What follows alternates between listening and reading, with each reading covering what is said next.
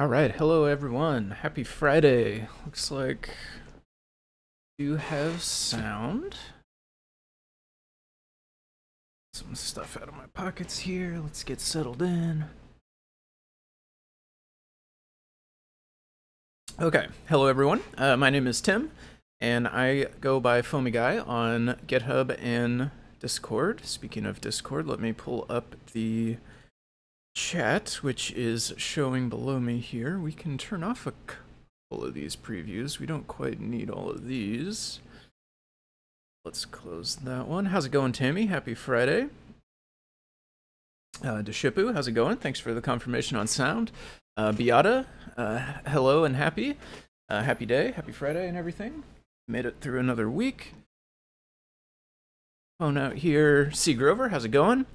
You know, hello to everyone. My name is Tim, and this is the CircuitPython Deep Dive, Adafruit Deep Dive program.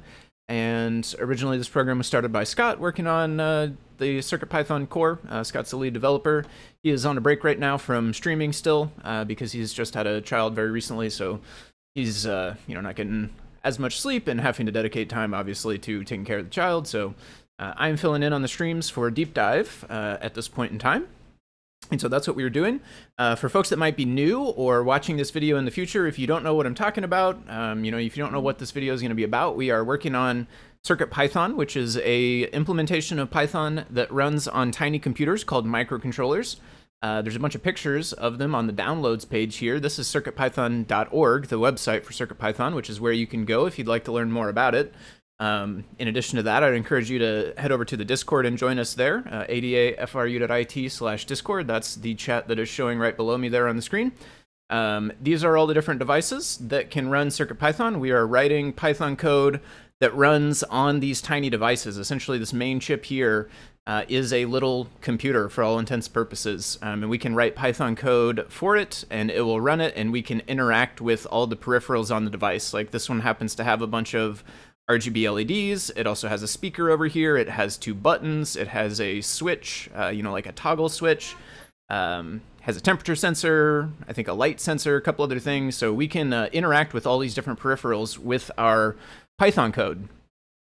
So that's kind of like, you know, the 50,000 foot view of what we're looking at. And then getting in more specifically to my project today, I will be continuing on the Game & Watch Octopus game, which I'll pull up my camera here. This is the game that I have been making for the PyGamer device, which mine is inside of a case, but I'll pull this up here so you can get a look at, this is the actual device that I'm using. We'll even head over to the product page where we will be able to see a couple more angles of this device. So this is one of these microcontrollers that runs CircuitPython. This one, of course, has a screen on it. It's kind of like a little handheld gaming device. So this is what I am working on today on the Octopus game. I will mention, you know, we made it over here to Adafruit.com. Adafruit is a hardware and software company based out of New York, and Adafruit is the company that pays the folks that work on CircuitPython, both folks that work on it full-time, like Scott and Jeff and Dan and Katni, as well as folks who work on it part-time, like myself, Tectric, and I believe there's potentially a few others at this point that are kind of on the fringes doing guides and doing form help and all kinds of stuff like this.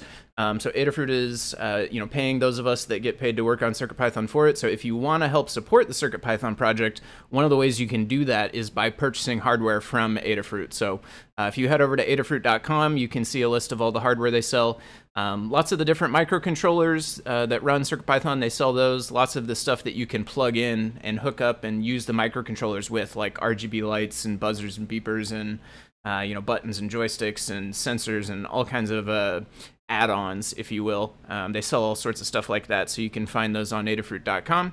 And then I'll just say, again, you know, thanks on behalf of all of us that work on the project. Thank you for supporting it by purchasing hardware from them.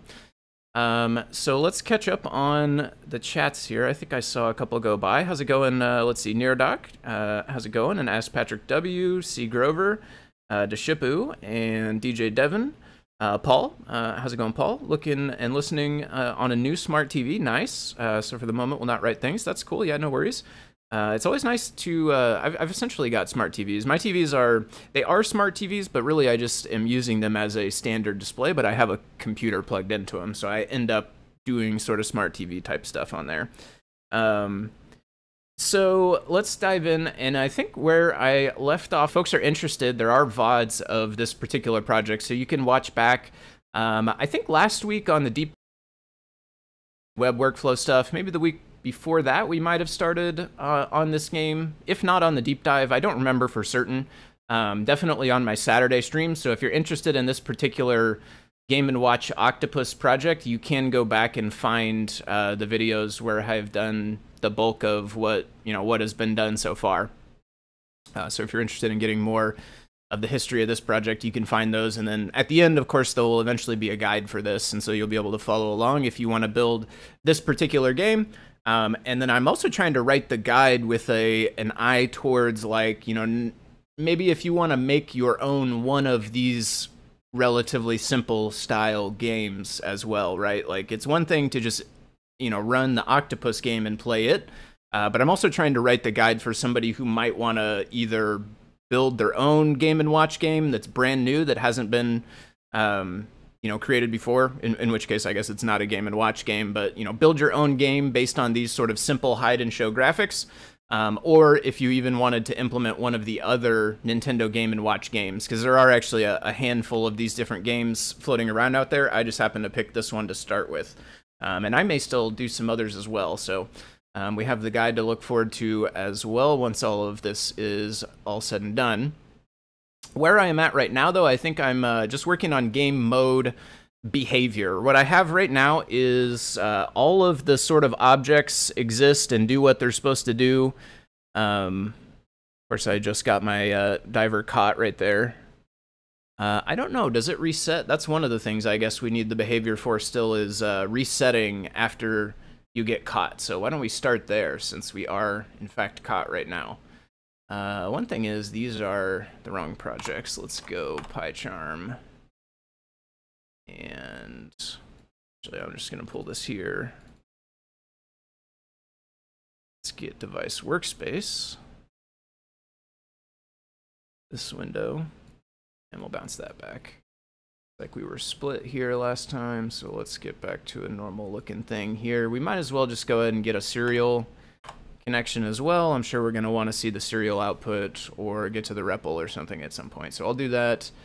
And then basically what we need to do is make some mechanism that's going to basically advance the game state after the diver gets caught. Kind of, let's see, the screen is covered by chat. Oh, let's see, get to OBS here.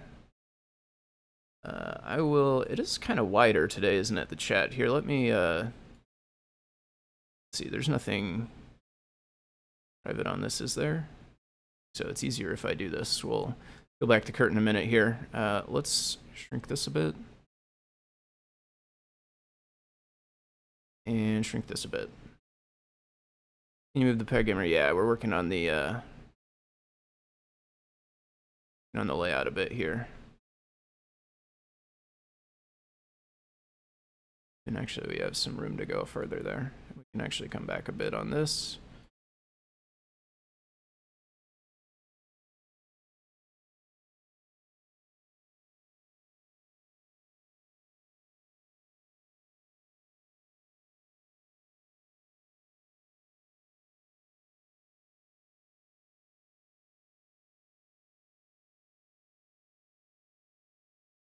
Covers up a lot of the code. Honestly, we'll probably spend a lot of time with this full screen, so we'll switch back and forth like that. That way the camera's over there, we can see it. Okay, so let's see where we're getting caught. I think that I'm gonna get in the mode here. So Octopus game, let's look at CodePy as well. CodePy is basically just gonna be, at this point, you know, I started writing all this code where I was putting stuff in CodePy, but at this point, a lot of it has all been refactored, and most of it lives inside Octopus game. The main stuff that's still in CodePy is like the core sort of top-level group that the graphics gets shown with, and then the button handling for the actual physical buttons. And in this case, I'm using start and select. Oh, it did eventually reset there. Did it actually reset? Well, maybe it... Reset it by doing this? No. Must have reset maybe when I connected the terminal or something. I don't think it does automatically move on. If it does actually automatically go, then it takes too long. I'll tell you that, because we're still caught there now. So it probably should be like 1 or 2 seconds max, something like that. Not very long. So in CodePy, we're basically getting the button events from the actual button hardware, and then if the buttons got pressed, we just send them into the game object by calling these functions, Octopus game right button press and left button press. And then either way, no matter if there was a button press event or not, we also will call game.tick, which will be kind of the primary, you know, driving force behind our game. We call this tick over and over. Inside a tick, it's responsible for like updating the state and doing stuff as things happen inside of here. So let's take a look at when we get caught. So if we are in normal gameplay, if the diver is not caught, then go ahead and call tick on the octopus, which will cause the tentacles of the octopus to either extend or retract. But this is only if the diver is not caught, because this says if caught diver tile grade is hidden, which means it's not showing. Let me also shuffle these chats back to the top here. Wikipedia says there were a total of 62. Wow, I did not realize there were that many. 62 Game & Watch. I think there are some more modern like remakes as well. The original run was back in the 80s or 90s, early 90s potentially. But I think there are some newer ones like with color screens and some more fancy stuff. I've seen a couple Zelda ones floating around. 62 though, I did not realize. So if the diver is caught though, well, let's just keep going down here, I guess. If the player's index is 0 and the player is not hidden, then the player's index is 0 and the player is not hidden. Oh, okay, and tentacle 0, segment 2 tile grid is showing. It's, yeah, if it's not hidden. So this is checking a specific one of these. This would be tentacle 0, segment 2. It would actually be checking this one. I wonder though, why is that cur location index 0? Oh, no, tentacle 0A, excuse me, tentacle 0A, which is actually this horizontal one. Tentacle 0A is the one that comes out here. So this bit of code right here is basically saying if this tile grid at the very end, the tippy tip one on this tentacle that comes out here, if that tile grid is visible, and if the user's location is index 0, which is this one right here, right next to it, then the player is going to get caught. We're going to show the caught diver. And then we basically have a series of these, one for each index. So this player index matches up with this tentacle end. This player index matches up with this one. This player index matches up with this one. This player index matches up with this one down here. And this player index at the treasure chest matches up with the last one all the way over here right by the treasure. And that is essentially what all of these are doing. And if they're true, then it's saying show the caught diver. And then here we have if not caught diver hidden. So if it is showing, then we check if it's actually been long enough for the animation delay. And if it has been long enough for the animation delay, then we update the tile index inside of our caught diver tile grid, which is this tile grid right inside of here that's got the diver whose arms and legs are shaking like that. The way those are shaking is because there are 2 tiles in that tile grid and we are swapping back and forth between them. Web Archive has a large collection of emulators of those games that work and run in the browser. I did find one, I did find an octopus that ran in the browser. Played that on one of the streams and I used that to figure out some of the behaviors. We'll probably get back to that at some point, truthfully, because I need to figure out more of the fine-grained details about the differences between game modes A and B. I think, like, roughly speaking, I think one of them is more or less, like, infinite. You don't really lose lives, and it doesn't really count scores. And then the other one is, like, actually the game where you do lose lives and it does count score. I think that's the difference, but I do need to like actually try it on a real one. Hopefully that's legit to the original way. See if I can catch it in a video. So we basically want something here that says like, if we have been caught long enough, then go back to like not being caught anymore, I think.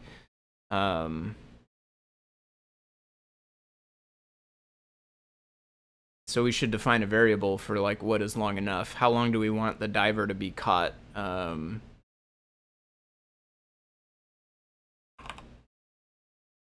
Caught diver delay, caught diver delay, caught diver length, time length, length. Let's say 2 seconds to start with. 2.0.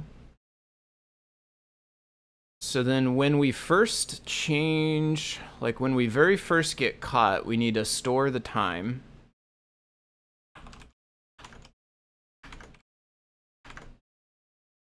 So we'll make a variable for this as well.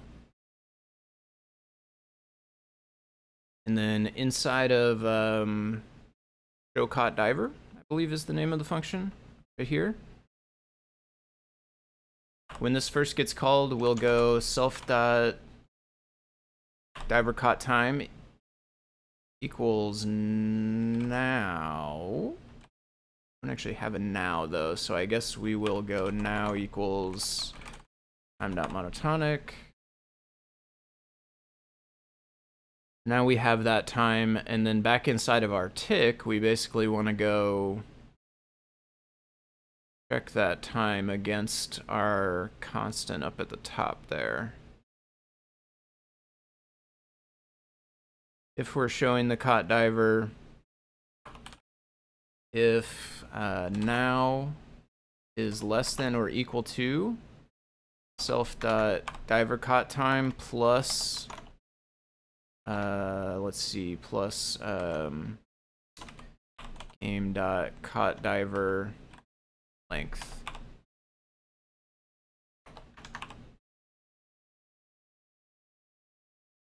So if we are still within the length here, then we're gonna do the animation bit. If we are not still within that length, then we basically want to go back to kind of like the beginning essentially. So I think what we'll do is self.hide caught diver.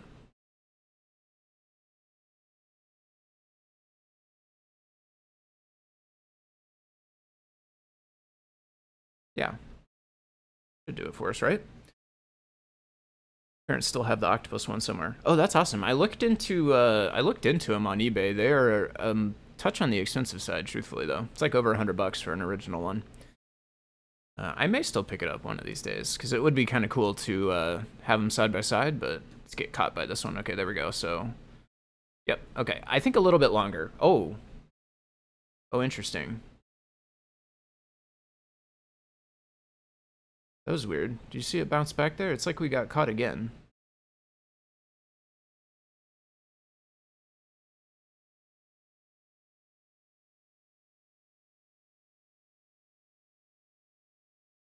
I'll just wait here, and the first tentacle will get me.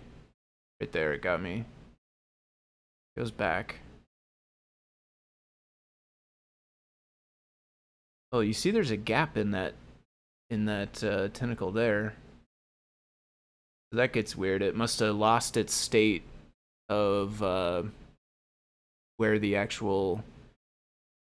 It must have lost its state about which segments we're showing. Probably what we want to do is just reset it all the way back to like base with no tentacles out. May have dropped potentially.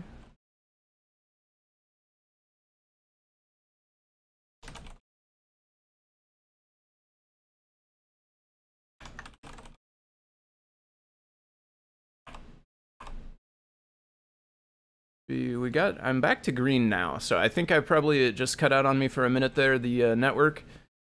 But it is back to showing good frame rates on OBS now, so it looks like it came back automatically. Let me check one other place over here, actually. Let's do this. I don't know what this shows. Let me do it over here. Yeah, this one I think I pause or check your encoder settings. Say streaming. Maybe it just never updated. I don't know.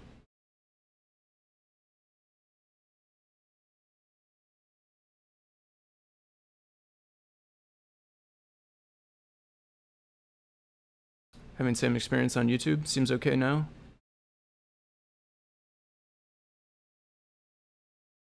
Okay, we did. I did get it back into here. I will pause this one, so that should hopefully free up a bit of the bandwidth as well. Make sure I don't have any others running here. Okay.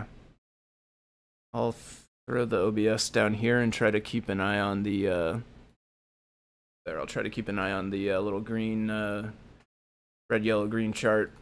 Yeah, I will say the good thing is usually, knock on wood, when my network does skip a beat like that, it generally comes back and is okay. Keeps losing it. If you are still having trouble, try refreshing the page. That's sometimes I notice when I'm watching streams, if it does cut out and then come back, like sometimes refreshing afterwards is gets it back to working better. So give that a try if you didn't. And then I'll press on for now, and I'll try to keep an eye on the thing over there. So we were back in here. When we call hideCaughtDiver, we want to also say self.octopus.hideAllTentacles. Nope, not hidden, just hideAllTentacles. No, hideAllSegments, excuse me. So when the diver goes back to not being caught anymore, then all the tentacle segments get hidden. That way we're basically starting back at the beginning again, because when you first start, all the segments are hidden. They kind of start showing one at a time. So that should reset us. I do think we want to go a little bit longer. The 2 seconds felt really quick, so let's try maybe 4 seconds. And then let's see where that gets us. Whoop, let me camera instead of that.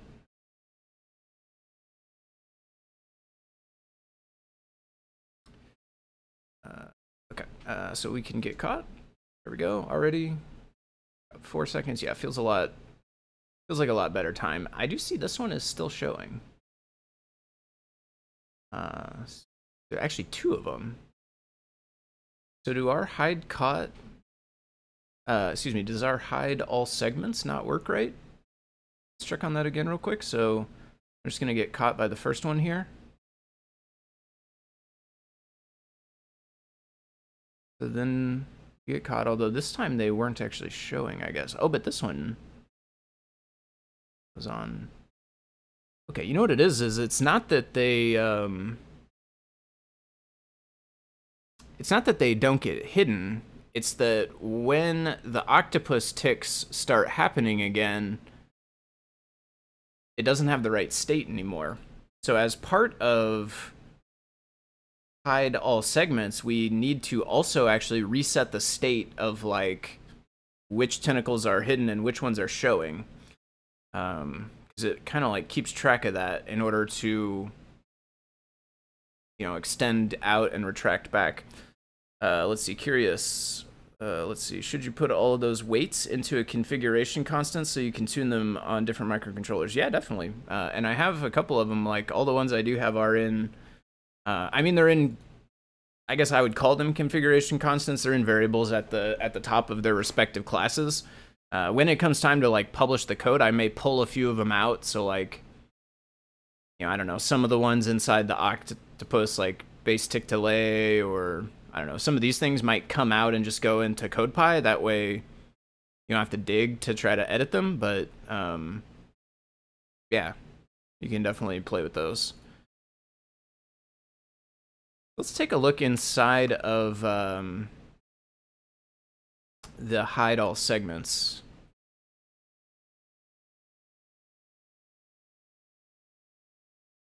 Where is that actual pick for calling hide all segments? Okay, so yeah, this is just going through the list and setting them to hidden. It needs to also reset the state, essentially, which are these indexes here. I think it should just set them all to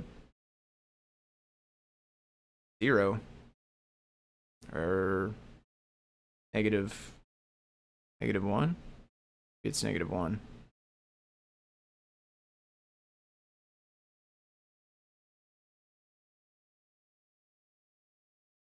Yeah, I think it is -1 because 0 is actually meaning that the first segment is showing. That is segment 0 of this tentacle, and when that index is on 0, it means that one is showing. So -1 is actually the number that means that no segments on that tentacle are showing. And we do need to go indexes here need to be all back to -1 when we call hide all segments. Cur index. Oh, I see. Okay, this is how it sets them actually. It starts them. Oh, interesting. They're in a list, but they're actually variables themselves. So maybe we should just edit them on their own. So we'll just go self dot each of these tentacle 0 cur index equals -1. 1. Well, nope, nope. Here we go. 2, 3. Okay. And then I think we'll need to do directions as well. I think we should reset them all back to extending also.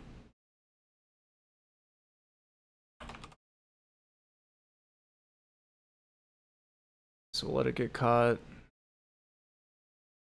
Ah.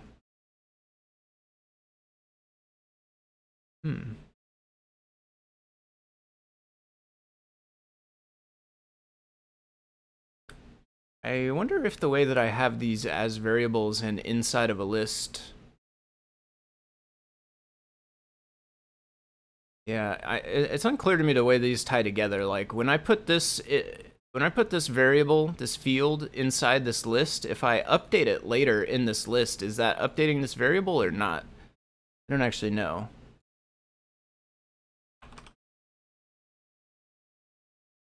If it's not, then I think that's our problem, because I do think later on it's maybe editing these inside of the list rather than on the individual variables.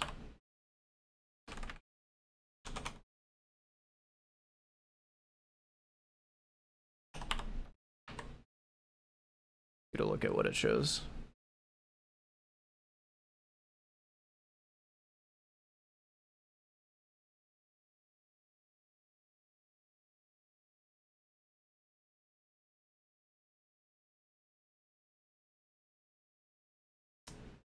Okay. Well, that's 0 or yeah. The directions are correct, but the indexes are not.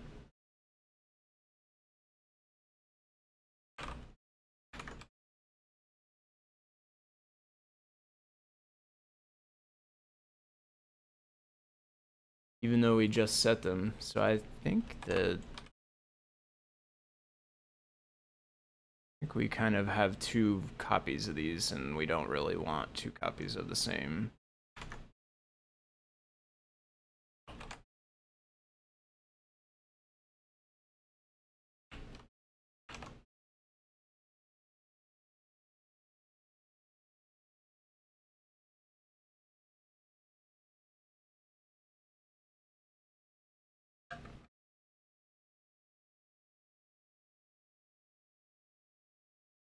Yeah, because in the list this is 1, but as the individual variable right here, it's -1.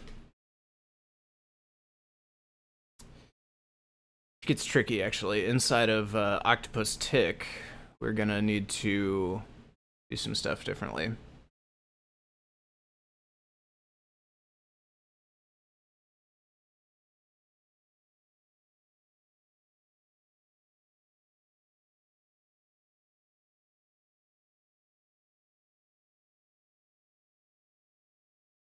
Right, and so the crux of this is that Tentacle 0 is different from the rest. Tentacle 0 has a 0A and a 0B. One of them goes down. This one here goes down, 0B, and then 0A goes out horizontally. That's the only tentacle that has a split that behaves that way in the standard gameplay. This tentacle here, Tentacle 1, also does have a split, but it never uses this second leg of the split, only when you catch the diver. That's the only time it shows this tip 1 here. And so then in the standard extending and retracting, it will never actually show the B side, so it doesn't need different behavior. But Tentacle 0, since it can be on either segment 0 or segment, Tentacle 0A or Tentacle 0B, which are the, you know, the breakpoint here, it needs different behavior. And so this is the behavior for Tentacle 0. Extending, and then this is Tentacle 0 retracting, and then here is if it's not on Tentacle 0, this is any of the other tentacles, and they all essentially do the same thing right now because they all have the same behavior, and it's basically trying to use those lists. But the problem is when it goes to update the values inside those lists, that is not transferring back to the original variables.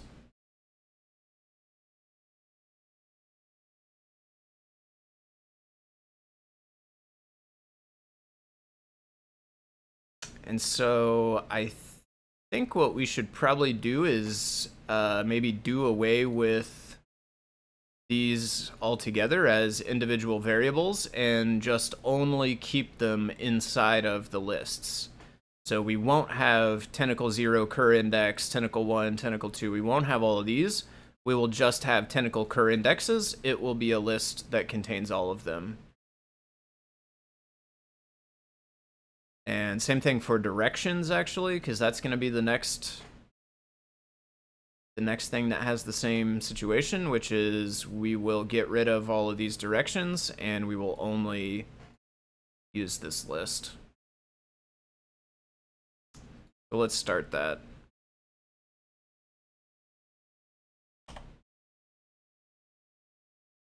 Weird, we also have these, but I think these we never update, really. We just update the tile grids inside them. How's it going, Toddbot? Nice to see you. Happy Friday. So let's comment these ones as well. We are facing the realities of, I think, like, value versus reference type thing is pretty much the core concept of what's troubling us right here. I have a ping in one of the other channels. Or, oh, this was the live broadcast channel, of course, right there. Oh, in the past on the stream. I gotcha. Spoiler alert. Whenever you catch up, I guess it's not really a spoiler alert because you don't hear me. Well, I guess maybe you do. I don't know. Okay, so then here we're not going to be setting any of these. I'm just going to delete these ones. And, well, no, let's not delete them. Instead, I guess we're going to go... I mean, is there a fill? Is there like list.fill? Can you do that in Python?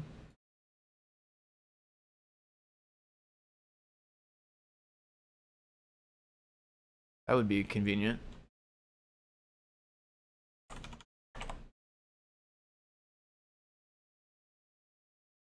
What?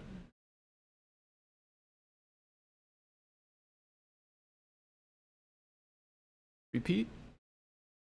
Oh, but this is from ItterTools. We probably, I don't know if we have ItterTools.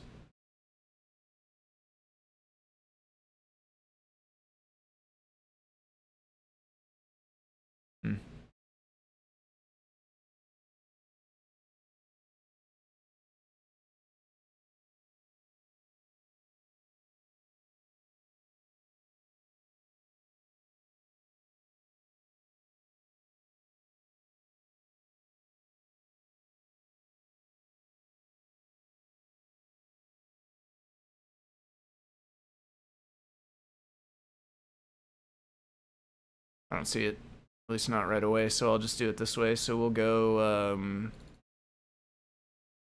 Tentacle index is 0.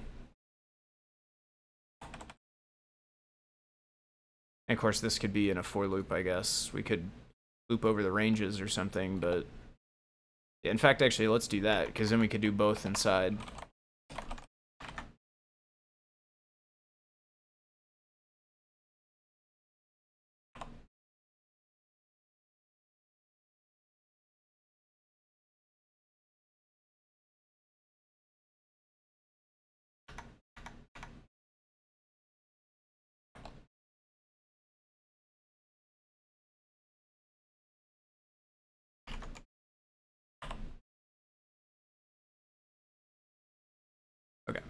Now we go through all four of them and set each one back to -1s. List : equals value, so -1 in my case times length. Interesting. I don't know that I've ever seen a list :equals.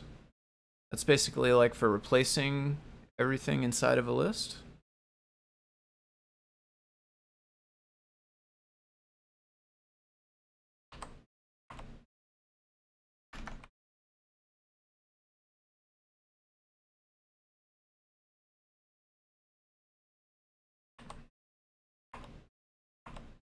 Huh.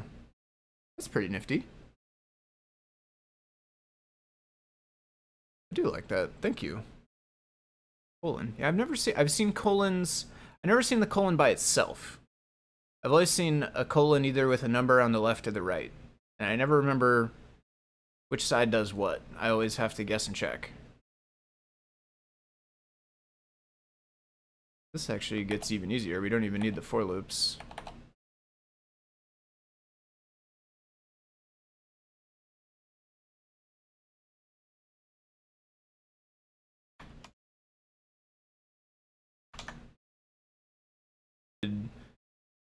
You could do like an arbitrary subset of the list as well, right? Like you could do 1, 3 or something, and then as long as this number matches however many this is actually targeting, which I don't know if it's like probably, you know, 0 on one side but 1 on the other side or whatever. It's like off by 1 on one, not the other. So you could probably just override a subset. That's interesting. Colon. It's the accessor by itself. Okay. Oop.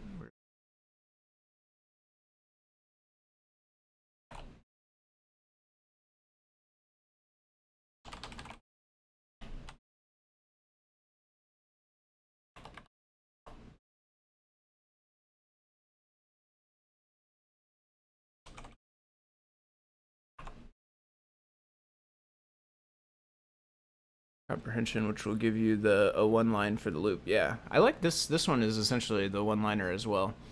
And I'll actually use the same ones when we set it here, because this is actually now doing the same thing. Whoop. Yeah, I was kind of like trying to make it so that these would be the same variable, but it doesn't work like that, I think. Hindsight.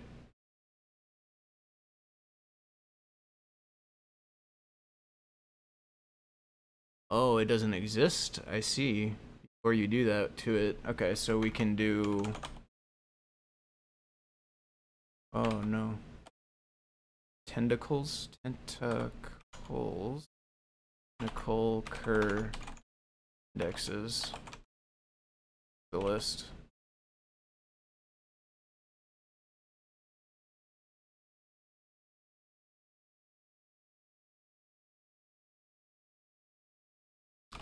So then what we'll have to do also is we will have to change the logic of tentacle 0, because that one was referring to these the 0 variables directly rather than the lists, whereas tentacles 1 through 3, they were all using the lists.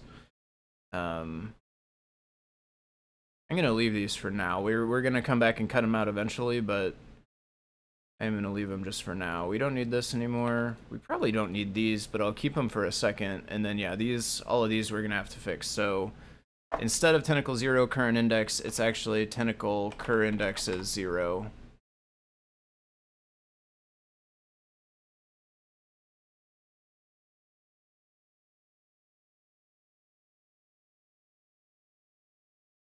Like everywhere where this gets used.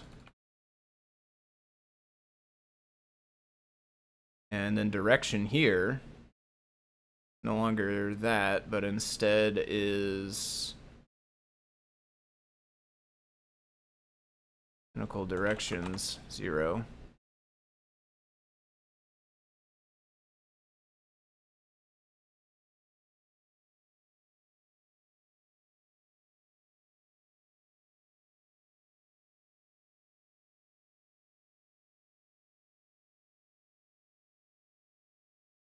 Paths do still exist. Well, for tentacle 0 actually is the only one with different paths, but they do still exist. YouTube's live again, thank you.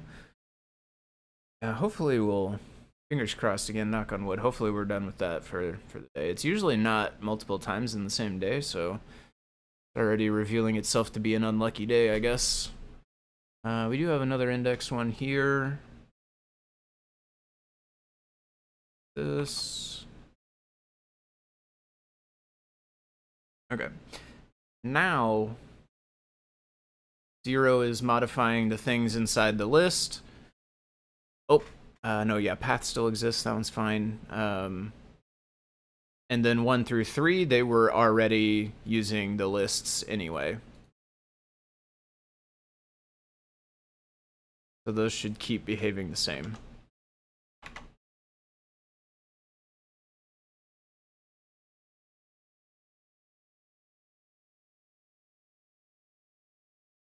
All this works, it means after we go back to not being caught, all tentacles revert back and they start extending the correct order, which they are. These ones at the tip here are not extending even before it's their turn like they were before. So that's what we fixed by doing that this way.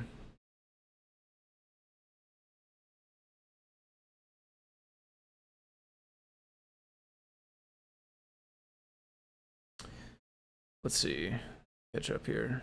Failed to watch previous episode on Game & Watch.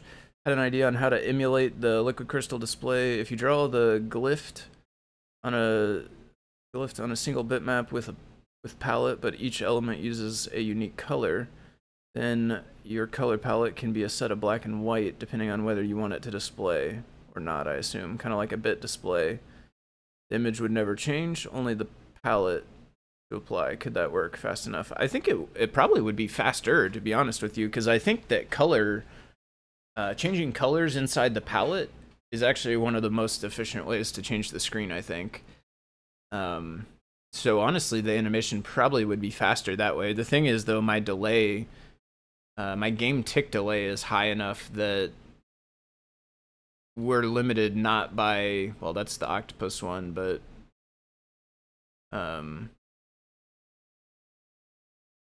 what is the actual tick delay? Basically, we're not limited by the we're not drawing as fast as we can. We're drawing slower than it's possible, so we don't necessarily need to speed up. I guess actually it doesn't state as normal gameplay.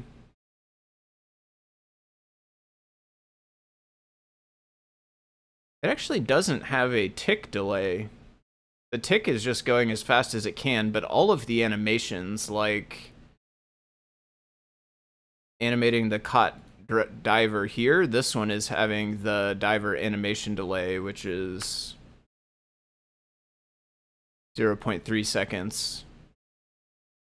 What is another animation? The octopus itself is an animation because it's moving the tentacles, and that one does have its own delay, which is that 0.75, I think it was.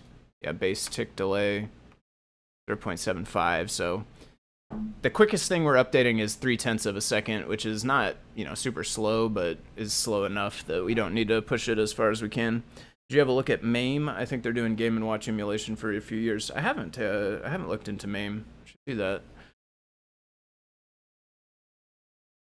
I ended up with basically a background, one bitmap for the background. It's basically an on-disk bitmap that is the entire background, including the octopus body.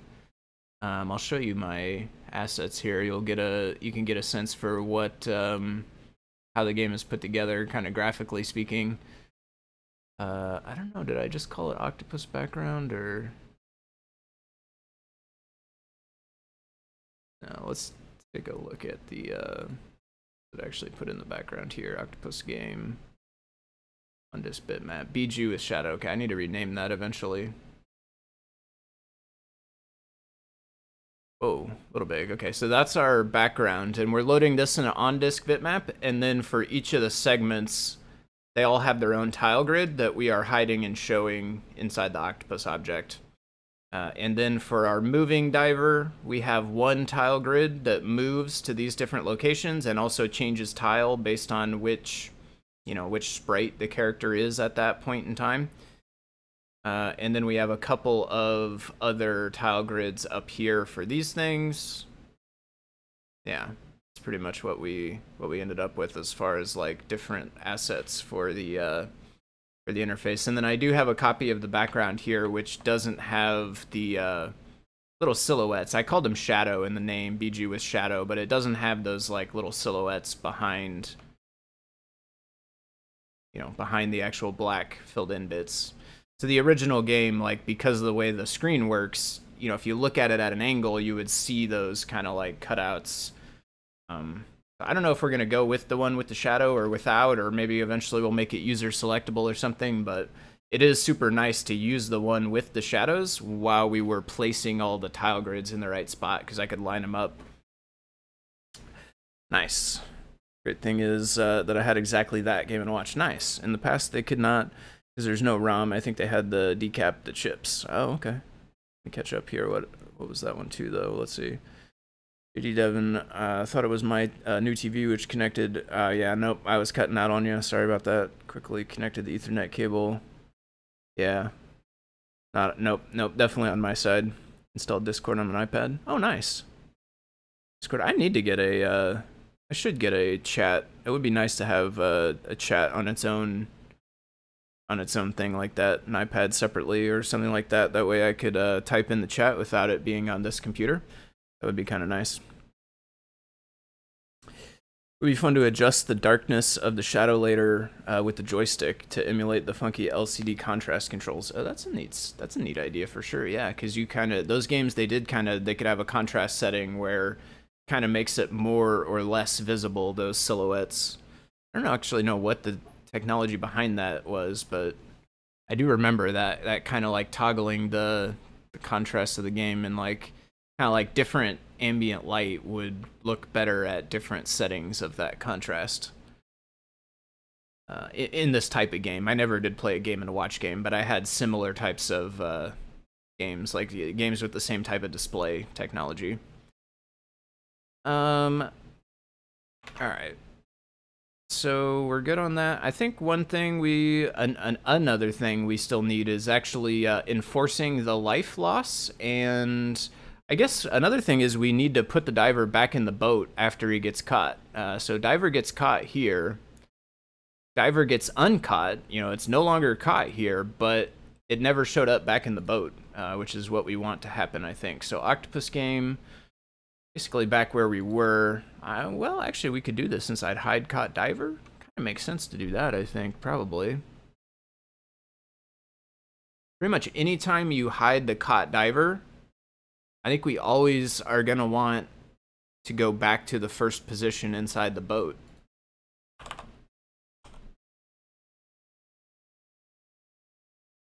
Boat diver tile grid hidden false. I guess the player, we might need to change the player index. I'm not sure. Let's see what this does. I'm going to try to get caught. Oh, nope. We don't have a, we have an error. Let's see. It has no game boat diver tile grid. Boat diver tile grid.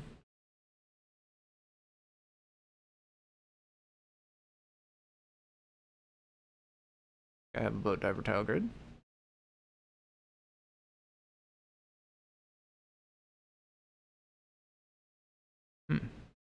Does it call? Oh, okay. Calls this before. I see. So let's put that down here.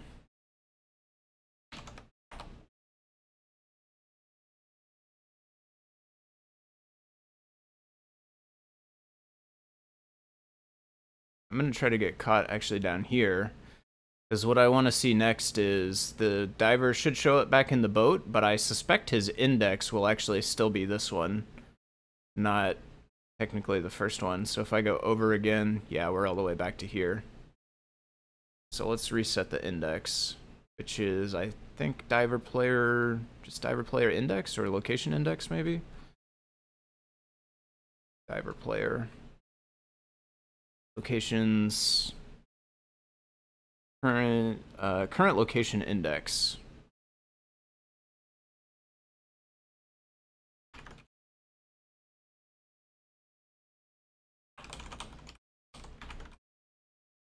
Self.player.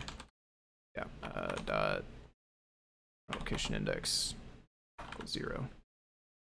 It's supposed to be 0, or is that another one where it needs to be -1? I think it's 0. I think 0 is the first one below the boat, if I recall right. But yeah, I think technically this one below the boat is 0, and then the diver that's in the boat is actually a whole different tile grid, so it doesn't actually have a location index. Okay, so now we're caught.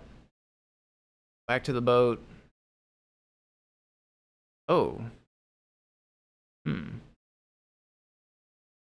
That's weird. Got caught again. What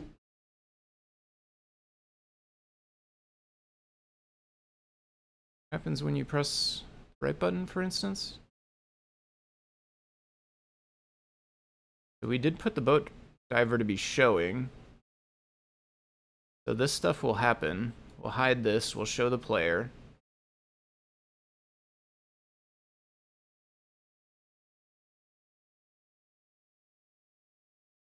Maybe there's some kind of refresh or something we need, like, yeah, this. We need to call this after we change the location. Honestly, we should be updating the sprite index too. Otherwise, our diver is going to be showing the wrong sprite for the one under the boat.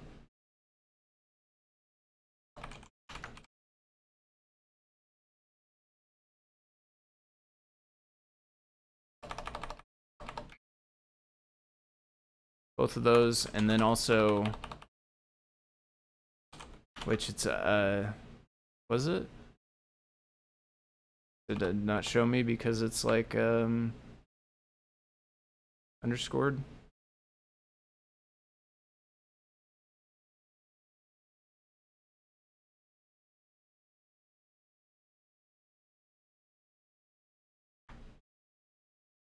Mad.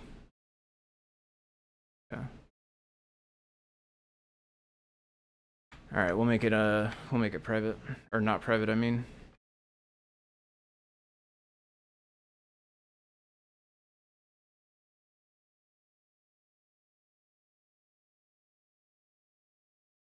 Let's see, as long as you don't emulate breaking the glass. Oh wow, I think my camera just crashed. The camera for the PyGamer. As long as you don't emulate breaking the glass that made the rainbow effect to kill the game. That's how half of the Game and Watch ended, I'm afraid. Sitting in the living room, I have an airco unit. Today it's 40 degrees centigrade in Lisbon. My car this afternoon, the temp meter indicated 41.5. That sounds very hot. I am a Fahrenheit temperature type person. I don't know exactly how hot that is, but it sounds very hot. The rough estimate in my mind is I think like 20 degrees Celsius is like room temperature-ish, which is around 70-ish Fahrenheit. That's kind of the one. And then, of course, I know the freezing points as well, but I don't know any other sort of like common temp. So 41.5, I would assume, is very hot, probably over 100 Fahrenheit, something like that. It's very hot. Cars do get incredibly hot, though. This did not actually... Oh, okay, we just never did the refactor. There we go. All right, now it's not private, so we're not calling it. Now we should actually be back to... beginning. It is weird that it jumped, though, honestly. I'm not sure Oh, right, the camera's dead. Now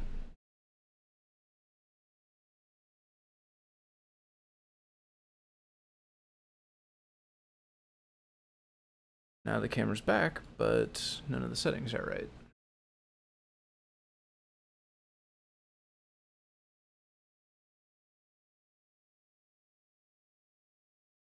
You're caught down here again. Another thing we will still implement is the game speeding up as you get points. Right now, it's a static speed, and it's kind of slow. It's supposed to start slow to make it easy, and then as you get points, it speeds up to make it harder. We're just waiting. There we go. We finally got caught. We go back. There we go. Oh, caught by the last one.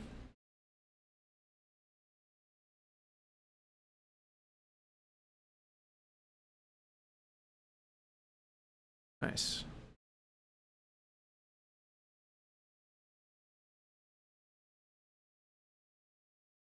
Oh.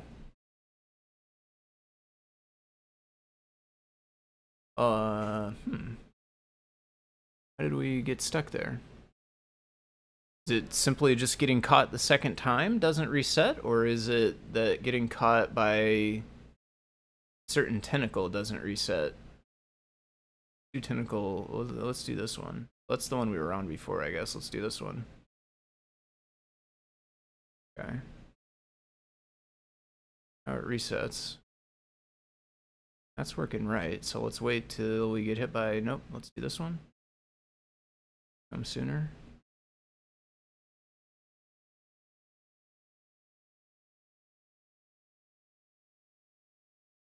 Huh. I get caught by.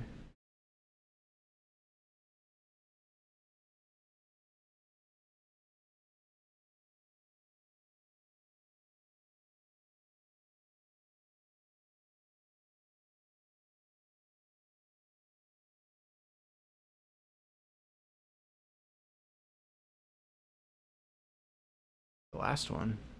One by the treasure chest.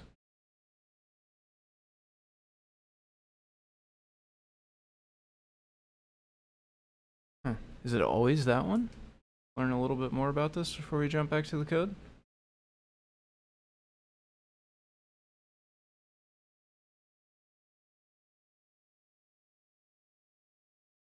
Excuse me, would it know that when it hits the object or the end to go back and start over, or is it trying to just keep continuously making one loop without starting over? Right now, it is starting over in that the diver gets reset back to the boat. After you get caught, and after he wiggles a little bit, you know, just being caught there by the octopus, but it is not resetting in the, like, there will never be a game over right now. Like, we won't run out of lives yet because we're not subtracting them. So it's at this point the expected behavior is for it to just continue looping over and over. You get caught, then after a few seconds you go back to the boat, and then you can just do it again. And right now that is intended to go forever, but we have a bug here where it's it seems like if you get caught by the last tentacle, it's not. It's keeping you caught too long, basically. If so, would it be a hardware problem, not a software problem? I think this is going to be a software problem for sure. Yeah, I think the hardware is no problem. 105.5F. Yeah, that's very hot. That is too hot, I would say, even officially too hot. That is weird. I wonder why it would be doing that. So, because it's weird, because we set the diver caught time.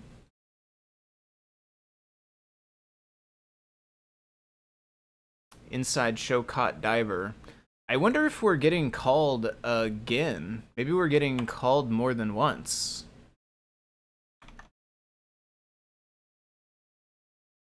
Because if it kept calling it over and over, then it would keep resetting the diver caught time, and it would never elapse because you'd never get to the now would never catch up.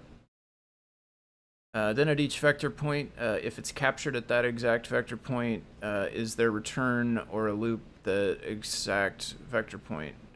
Not sure if I understand that one. At each vector point, it does check each point, essentially each location for the diver. The diver has 5 possible locations that are below the boat. And each one of those locations matches up with a tentacle segment. So that first diver location matches up with that first tentacle segment that's on right now. The next diver here matches up with this tentacle segment right here, the end one. This one is tied to the one that's next to it. This one's tied to the one that's next to it. They're basically all tied to that one that is right next to them.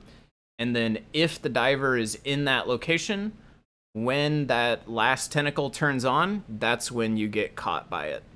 So that's when your diver moves to here, shakes his legs and arms, and then you're supposed to get reset back. But I'm thinking that probably it's continuing to call show caught diver, which is ultimately making it so we never get uncaught, basically. We never go back to loop again. Yeah, indeed. This is just getting called over and over.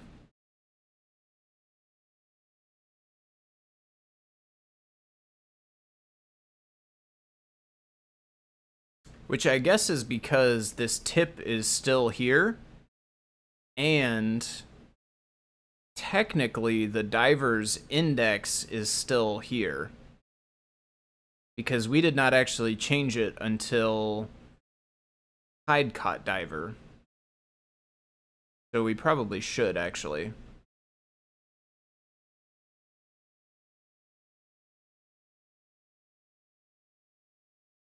Although I thought we were checking if the player was visible, which should also make that not count, though, right? So where do we actually have that? That's in Octopus Tick, I believe, here. Oh, no, it's not checking the player. So actually, really what it... I see. I see. Okay, the logic is written to assume that only location index 0, that's the only one where it's checking whether the player is hidden or not, because that's the only one where the player gets hidden by the player moving, essentially. So if we reset this... If I go down 1 or 2 and then go back, at this point right now, my diver is still at location index 0, but the diver tile grid is hidden. And this and not right here is making it so that our diver is not able to get caught. Technically, it's actually right here. Technically, this segment right here would want to catch it. But because of this and not player hidden, it's allowing it to not get caught. So really we need that same logic actually on all of the indexes. I just didn't realize it at the time because I was not accounting for hide caught diver and show caught diver changing the player's visibility.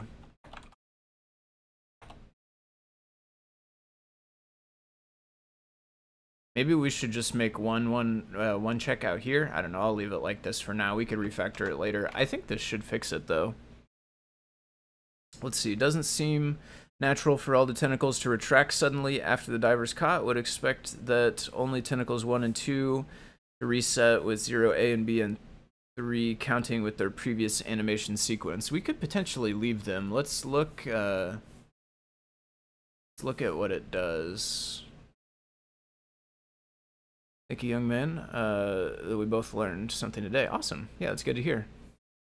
The time check should be greater than equals. Time check for which time check? Oh, let's see, which time check. Sorry, I'm not sure where I was when you said that. Why wouldn't the index be 0 in the boat? Yeah, I mean, it's just a choice that I made when I was coding it, but basically diver 0 index is right here, and the boat one, it's technically a separate object. From the code's perspective, this one up here in the boat is its own object. It's not the same object as the one that moves here. And the reason that is because it's a different size, and the sprites turned out like all of the sprites for these ones here, they are the same size, but this one up here was a different size.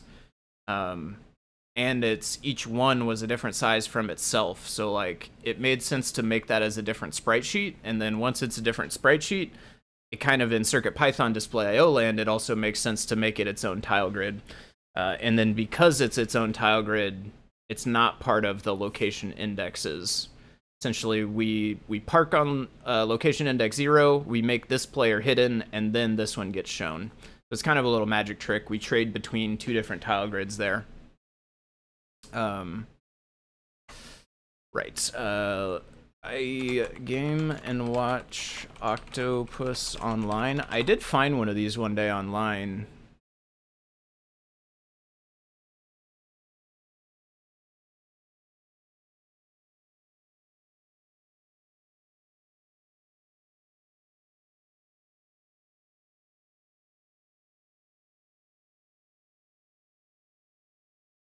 Ah, why would you do that? Because we want you to click on the ads. Well, okay.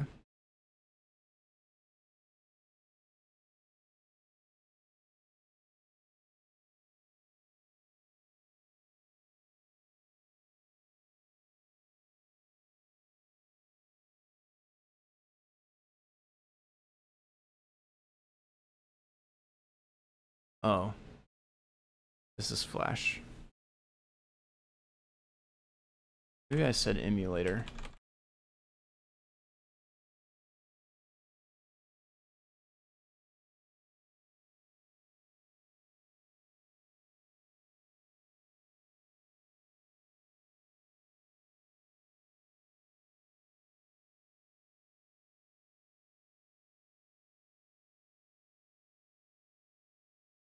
You have to have an app to play this?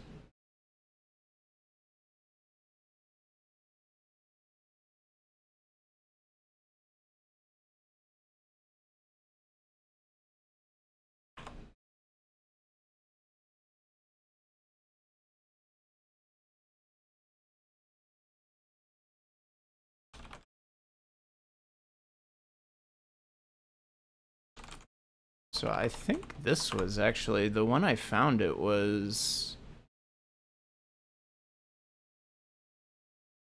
an SVG game, I thought.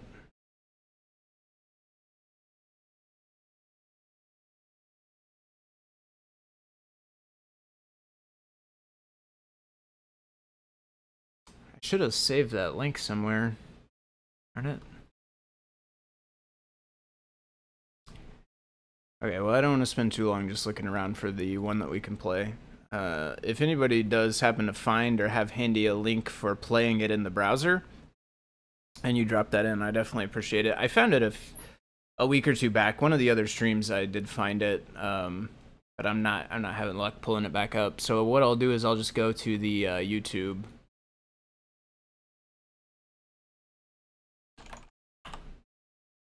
There's like this 6-minute video,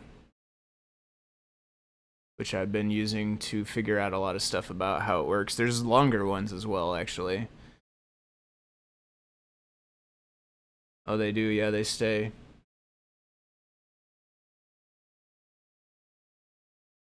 Oh, that time it well, okay, but that was like a game mode change, because even this changed too.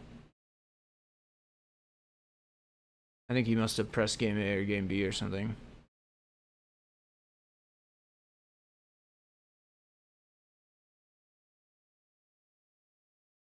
So there you can see some of the strategy of like having to wait while you're down here, and then he had to wait again for this one.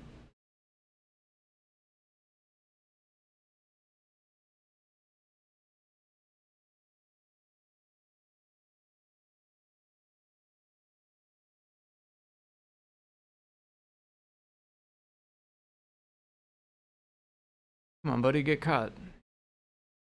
Help me out here.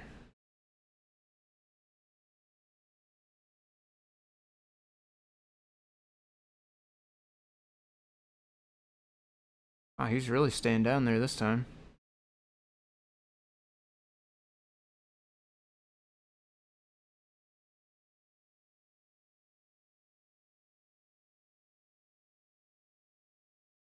So you can kind of tell here it's like speeding up. The tentacles are starting to move faster and faster and faster. Oh, finally got caught. Okay, so this one's all the way down. Yeah, they stayed where they're at. Good call. Yeah, thank you, Sea Grover. So we should yeah, tentacles 1 and 2 need to change because those ones actually grab a hold of them, but tentacles 0 and 4 and 3. 0. Wait a minute. Do we have more tentacles than this?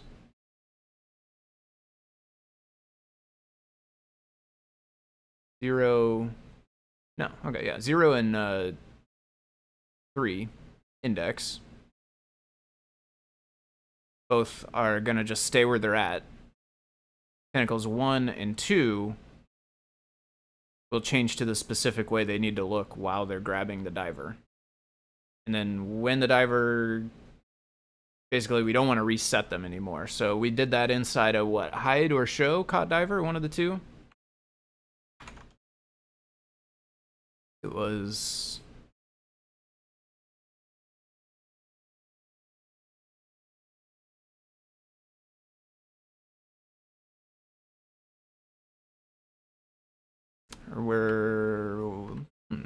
Where was it? Was it where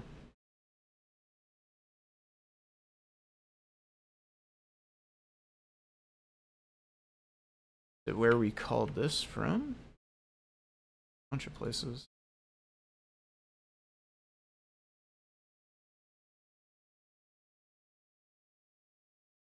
Where did we actually put that? This was the code we wrote this way. Okay, so this one is in init. This is definitely init. Where did we have the other one of those? Here we go. Hide all segments. That's where I did it. Okay, well actually, so hide all segments, we do want to do it inside of there. The thing is, we probably just don't want to call this from where we are. Yeah.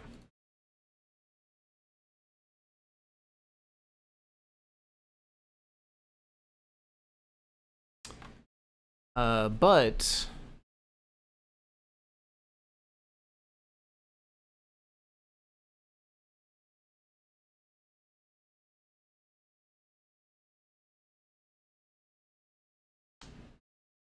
We do need to set the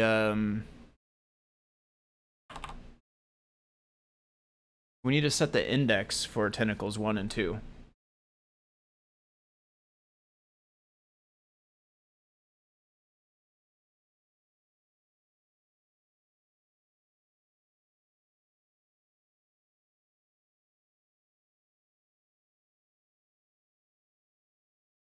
So this is basically hiding all of tentacle 1, well, except for 0, and 1 actually, so it's hiding 2, 3, and 4. It's hiding the last 3 here, and then it's showing the 1 tip here. So I guess what we should do is leave the index on 0, 1 for that one. So, no, what was it? Indexes?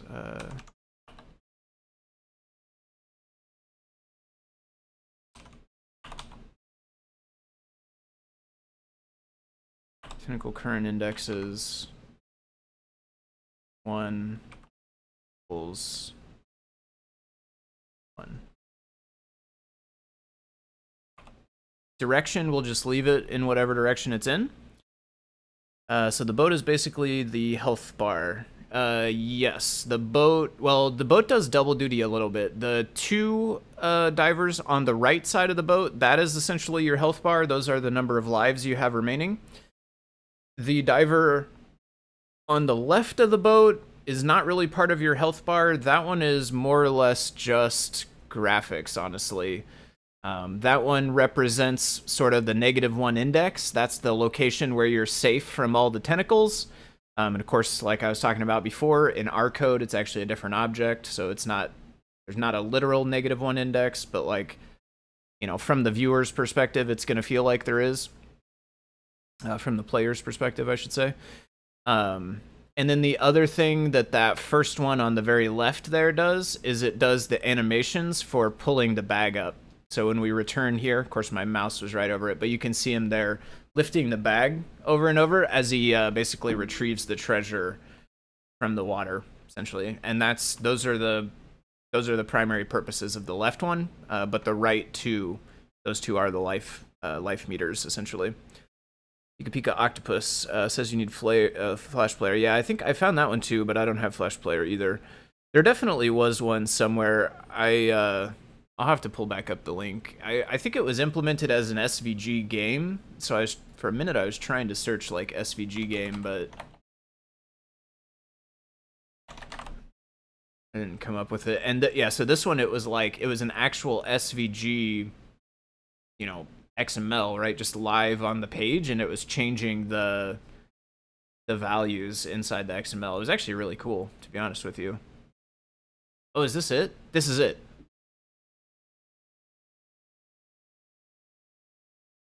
Is this it? Did I download this? Yeah, I downloaded this.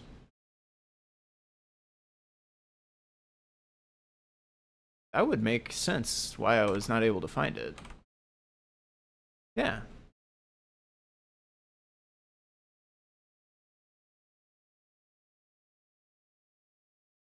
Here we go. Oh, but it's on, I think. There we go. Now I have control over it. Oh, I cannot actually go up. That's interesting. I didn't know that. Okay. We'll need to enforce that. You can only go back to the boat if you have treasure. See, I try to go back. I'm pushing left right now. It's not letting me. This is also way faster. Oh, I can't move anymore. Oh, I got stuck. I think probably I focused it wrong or something. That's like a browser issue, not a... Oh, no, I don't know. It's not working very good. Oh. Huh. Oh. My fingers got on the wrong buttons. Oh, actually, that keeps these out. Huh. It does hide these. Keeps these out. Tentacle 2. Did it extend them specifically, or did it just keep them where they were?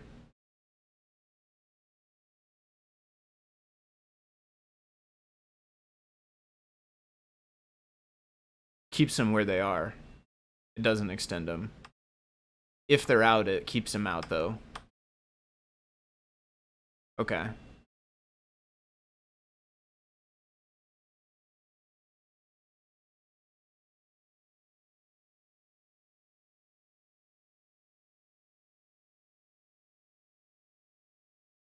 Zero, 1, 2, 3. I think this is actually the only one it was hiding, which would have, I think we could have got a gap before. This reminds me of all the electronics my parents couldn't afford when I was younger. Well, I mean, the good news is nowadays you can rebuild and relive these things on a single device, right? Like, that's the cool thing about this is once we're done, we'll be able, you could play this not only on a PyGamer, which is about, you know, a PyGamer is not a cheap device necessarily, right? It's about $45 or $50, I want to say, which is, you know, not the most expensive video game ever, certainly, but it's kind of expensive for some people, right? But there is also PyBadges. Yeah, PyBadge, and then there's a PyBadge LC, and you could play the same game on that, and that one, those are like $20 or $25. And the cool thing is you could write other Game & Watch games. Like, we might go on and make a series out of this. I'll pick another one after Octopus. We might make more of these things. And then you can play multiple games on one platform. That makes it kind of cool because you don't have to buy each game individually, which is certainly how Nintendo would have wanted you to do it. Did want the calculator watch. Nice, yeah. Okay, yeah. Calculator watch. Or, you know what this reminds me of also is like calculator games. If you ever had a TI-83 or TI-84 or whatever, and you could write games on the calculator, Definitely had lots of those going around in my high school.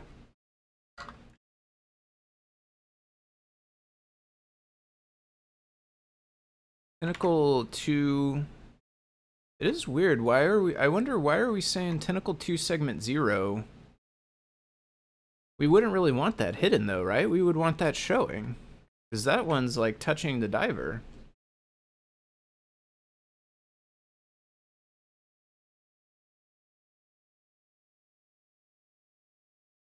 Hmm.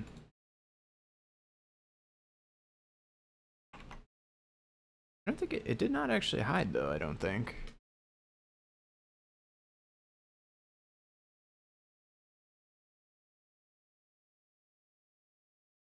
Weird. TI-89 assembly. Nice.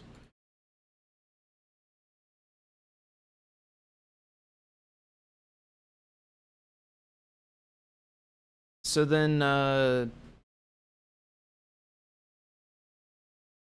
guess Tentacle 2, we just leave the index alone, right? Tentacle 1, we change it because we actually hid... Potentially, we hid a couple of these segments down here.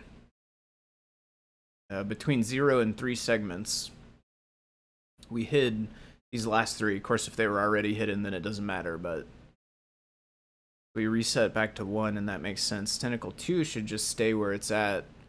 I am still suspicious of these. I don't quite get why these are here, and they don't seem to be doing that, so I'm also confused about what they do, if anything. 0 and 1 are up here by the caught diver. And they're still showing. Oh, maybe those exist in the caught diver image. Maybe we're cheating, because the caught diver is one of the things that's its own sprite. Is it called caught diver? And not. It's, diver caught small, okay.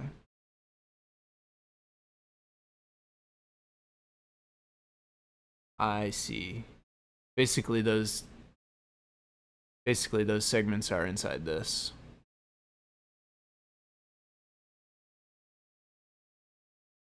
So then I think we don't want to hide them though. I think we just leave them showing.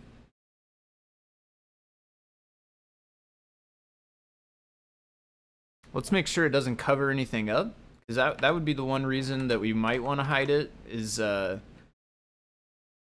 if it's like gonna cover up the animated one. But as long as the animated one still looks good, I think we just leave those there, and that way we don't have to worry about adjusting the index. Because if we do hide those, then we might, I think we might need to adjust the index to account for it. Yeah, all right, that looks good to me still.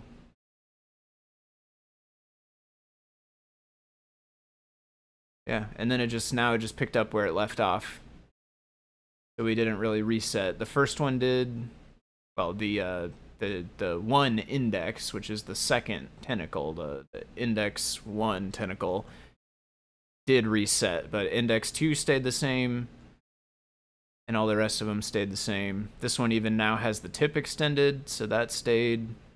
We reset. Oh, we did get a gap in there.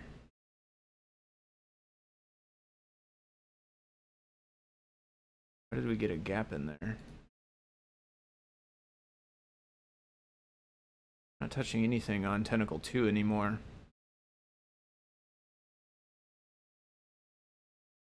Out of stock-ish? Yeah, PyBadge, 25-ish.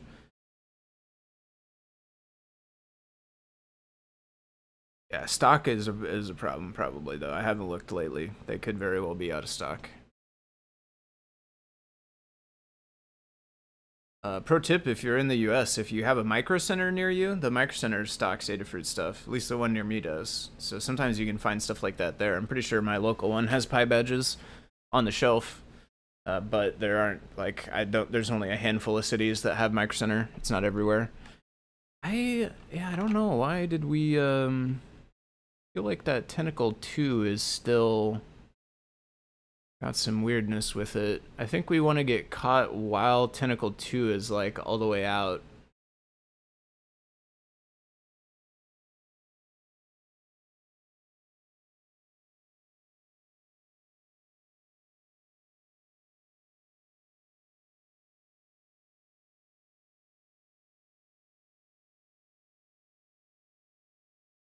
Okay, during hidecot diver. I see.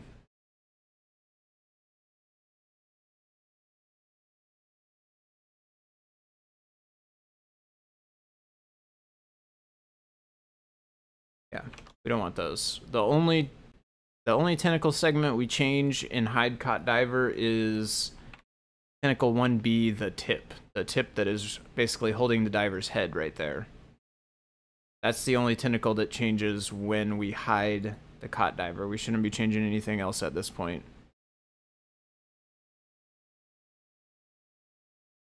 Yeah. Yes, we are on Twitch as well. Yeah, we don't have the Twitch chat. I'm not quite, my attention span can't quite handle more than 2 chats. Even 2 chats is a little much for me sometimes, but yeah, so I don't have the chat like on the screen or anything, and I'm not watching the Twitch chat, but we are streaming over there. So I will take this opportunity to mention too, if anybody is watching on Twitch and you want to get involved or ask a question or send a comment or anything, like Discord or the YouTube chat, those are the 2 places to do it. I won't see the Twitch chat during this stream. Out of stock on DigiKey. Ah, that's another good backup tip as well too, though, is check DigiKey. In this case, if they're out of stock too, it doesn't get you there, but that's definitely a good tip, good place to check.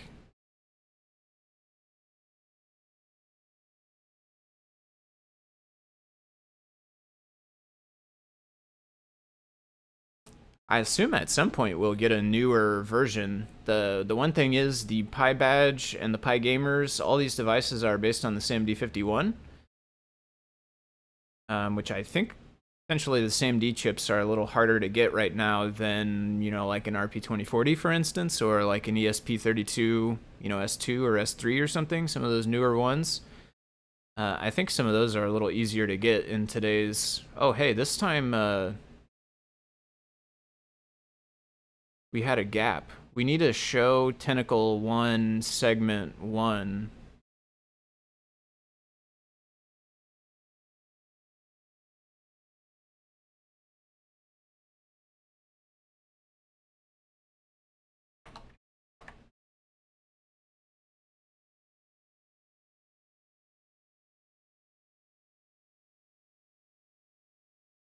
Segment 0?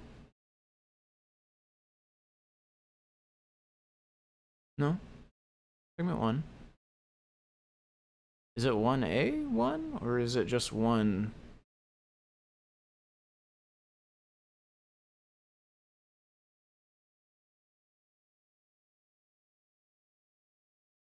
Tentacle 1, segment 1.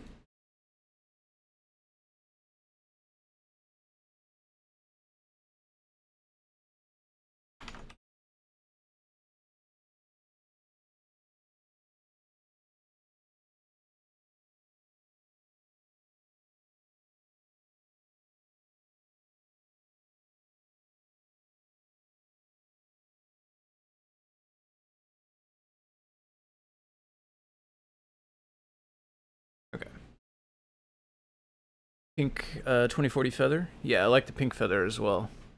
I don't know if I finished my train of thought, but I think the SAMD51s, really all the SAMD chips, I think are a little harder to get these days, but RP2040s, ESP32S2s, and S3s, and some of the other newer chips, I think those are a bit easier, so maybe hopefully, you know, one of these days we might get a new PyGamer or a new PyBadge based on the RP2040 or ESP32S2.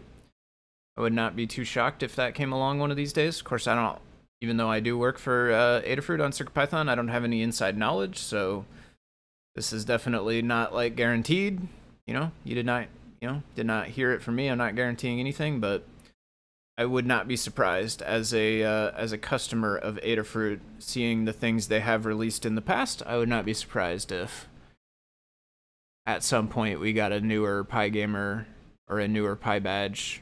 Circuit Playground as well, I think, is probably coming one of these days as well. Okay, I think we're good now. It's no longer having any gaps in it. Looks like all the tentacles are getting set to the right spots afterwards. Oh, like this one here is still just all extended. Those middle ones stay like that. They pick up where they left off. Everything's all good. Yep, I think we're looking good there. One thing I noticed in the browser one is I'm not allowed to do this. I'm not allowed to go back up unless I have treasure. Which also, I guess it would be considered a bug, the fact that I went up and it's showing the treasure one. Even if, like, if I was allowed to go up there, it should be showing the one that doesn't have the treasure bag, because I did not have any treasure. So that would be a bug if that's how it was supposed to behave at all. But the real answer is we're not even supposed to be able to go there. Don't even go there. We just can't go back once we get down. Only if you have treasure, then you can go back up.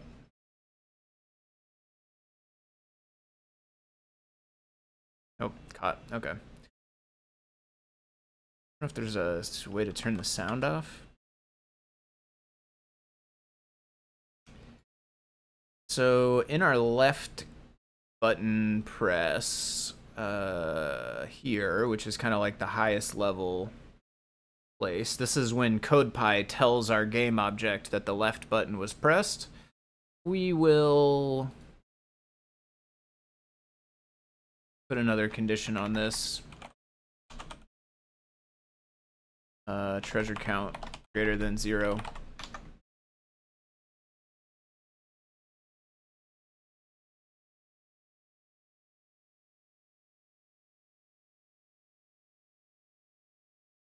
Yeah, there we go. Now we're stuck. Go get some treasure. Now we can... Oh, of course I ran into the tentacle.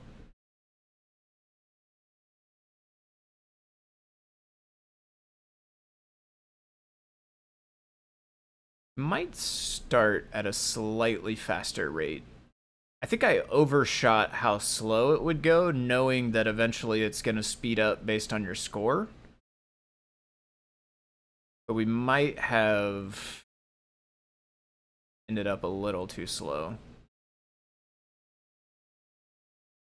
I will say too, I feel like it's easier to rack up points in my version, like maybe we're giving them too many points when they're here.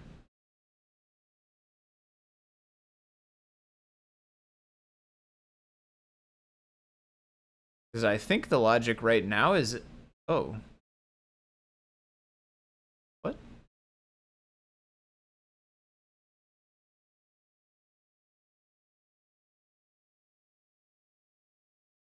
Index out of range.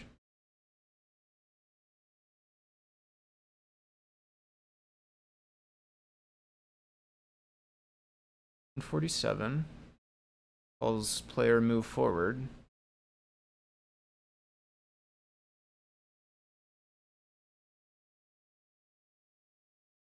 507 calls update. 490.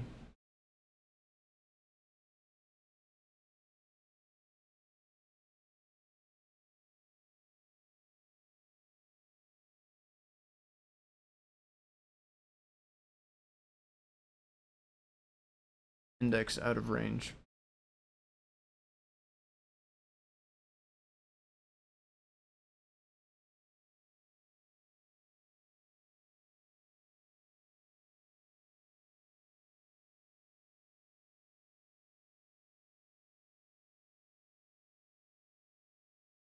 That be this index, curse sprite index, or would that mean that this entire number, what we came up with all of this, was more than how many were in this thing?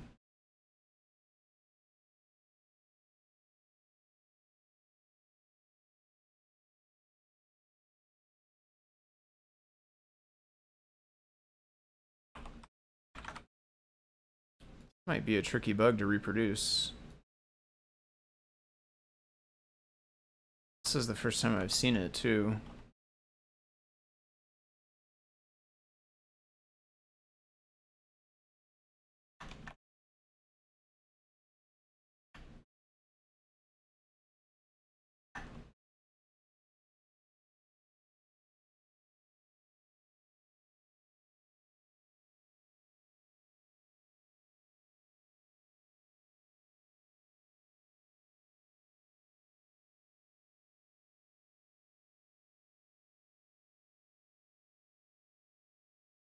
Same player, play again.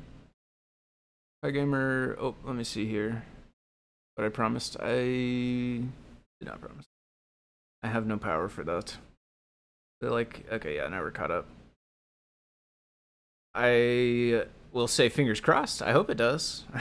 Tell you, I'm hoping for it as well. Especially, I think ESP would be really cool. Or, I mean, now that we have an RP2040 with Wi-Fi, really the thing I think would be cool is a PyGamer with Wi-Fi, which there was... David mentioned, or I don't know if you're talking, maybe you're not talking about the older one, but there was a PyGamer at one point with a spy ESP32 connected also, kind of like the PyPortal. I don't think it ever actually got released though, but it existed for a minute and it had a build. It may still be listed on CircuitPython.org, but I don't know. I think, I'm not sure any hardware ever made it outside of Adafruit on that one. But like an ESP32 S2 on a PyGamer, that would be super slick, I think. PyGamer has 8 megs of flash, while the PyBadge has 2 megs. Same amount of RAM, so both should work, yeah. And I think the sprites and stuff for the game are relatively small, so it shouldn't be a problem at 2 megs. Of course, you can't have as many other programs on it, but... After starting to run out of RAM continually with RAM-hungry feathers since TFT graphics project, I'm starting to really appreciate more the amount of RAM and SRAM. Yeah, definitely. That is one of the things too, like all of my traditional programming is super high level stuff. Like CircuitPython this is the only programming I've ever done where I have to be like cautious about RAM really. Obviously it's best to not waste RAM if you can avoid it, but at the same time, like, oh, there's a gap there.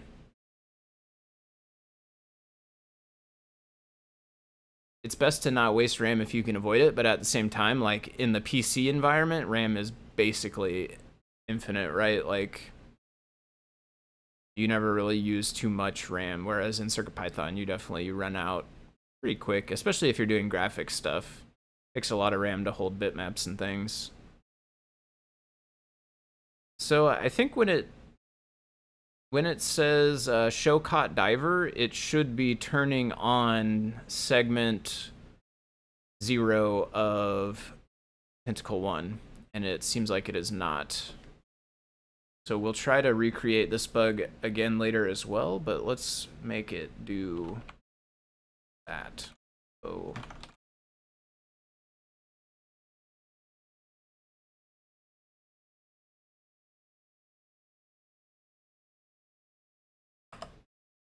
Actually should be showing 0 and 1. I think I just never... It's a random chance, like you'd have to get caught while 0 is not showing in order to notice that bug. So I think that was the first time I actually got caught in that state.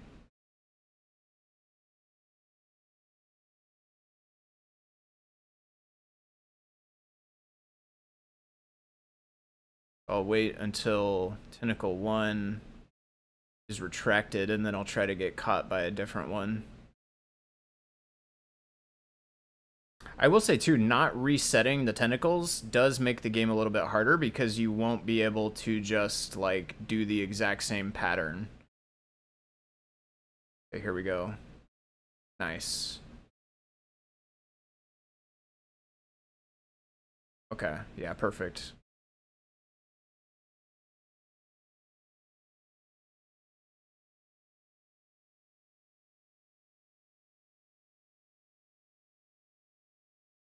I think we're good to go there.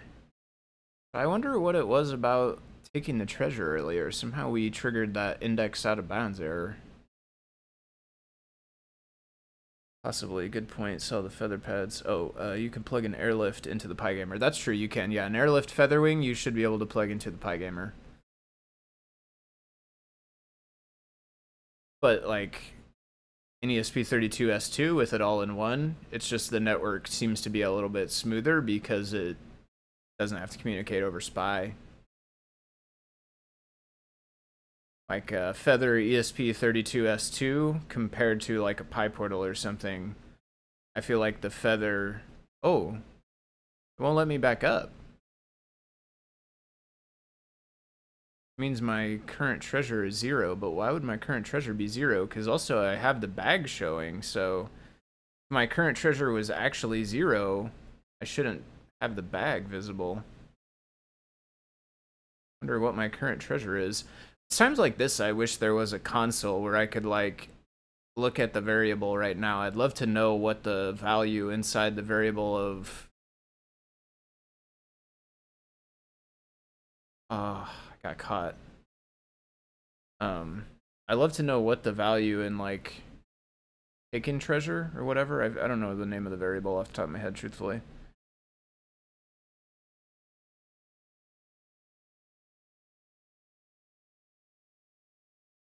Actually, I'm back to already having the bag right now. Oh, you know what? I think when you get caught, it's not emptying your treasure. And it should be.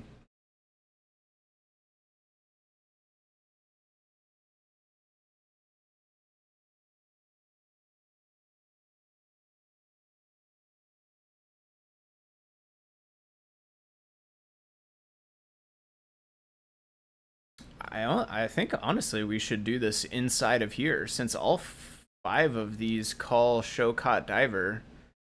Seems kind of lame to put some logic here and then duplicate it 5 times instead of putting it in here and just having it once, right? Treasure count. So we need to reset that to 0, first of all. And then actually, oh, I think my camera just crashed again.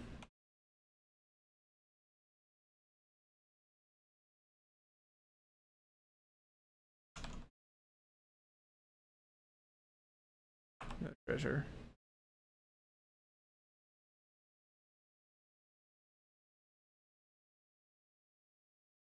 All right, camera.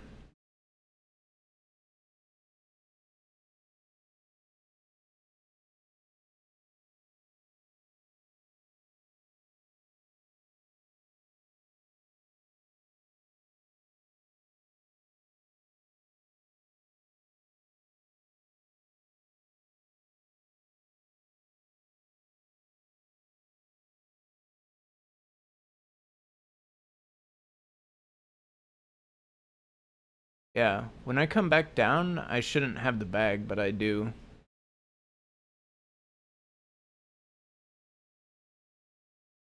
Oh.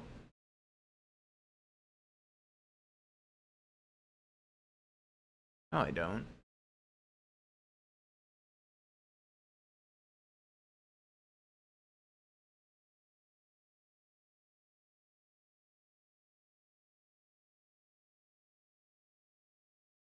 Okay, so let's fix that. That's going to be right button press.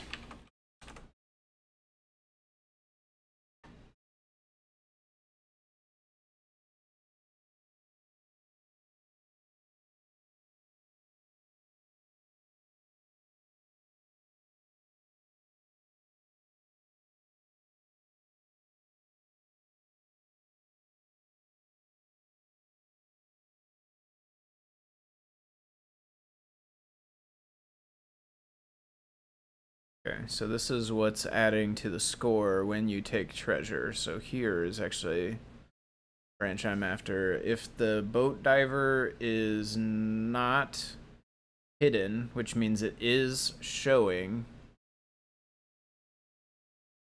Actually, I think we want to do this in the left button press, right? Left button press, if the index is 0, if the treasure count is greater than 0, hide the player. Show the boat diver. We actually already have this if statement, so I guess I just had this too far down, honestly, because now this is up here. I don't need this again. Called deposit treasure. So actually, I guess inside of here. Oh. Oh, okay. Yeah, state.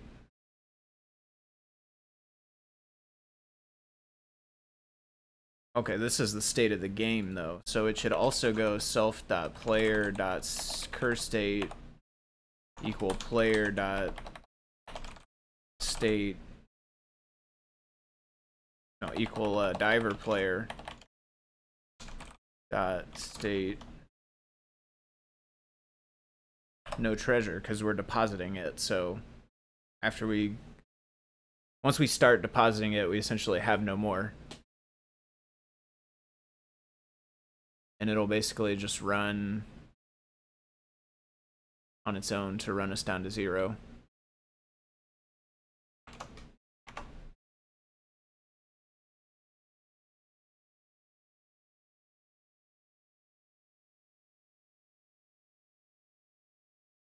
Okay, let me catch up here on the chat.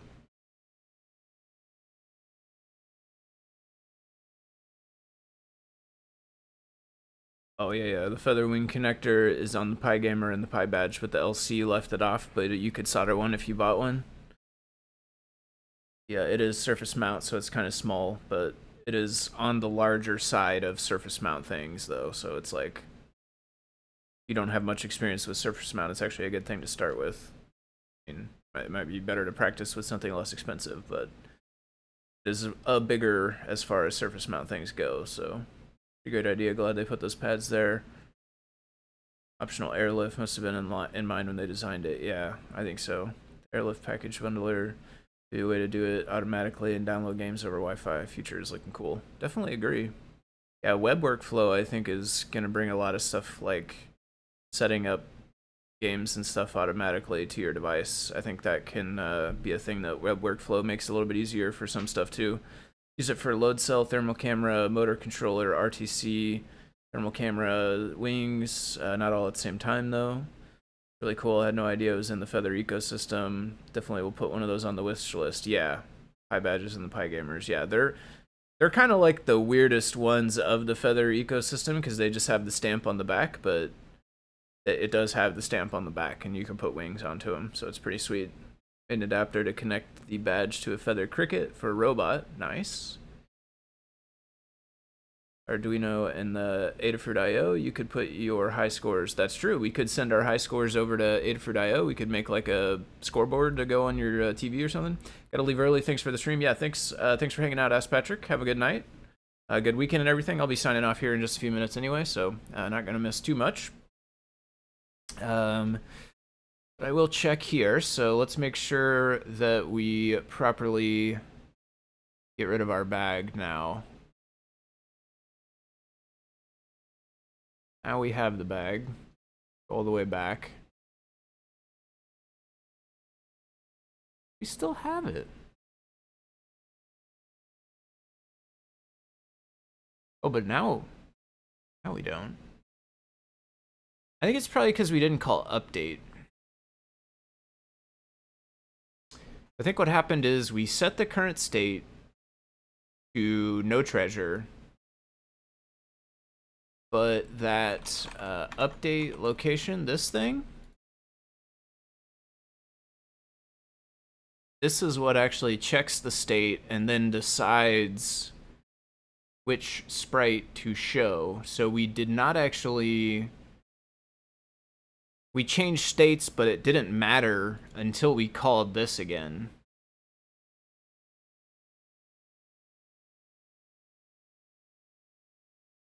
And so actually the part that's weird is the fact that this doesn't get called when you go from boat diver to location index 0 on the player diver. How's it going, Johnny?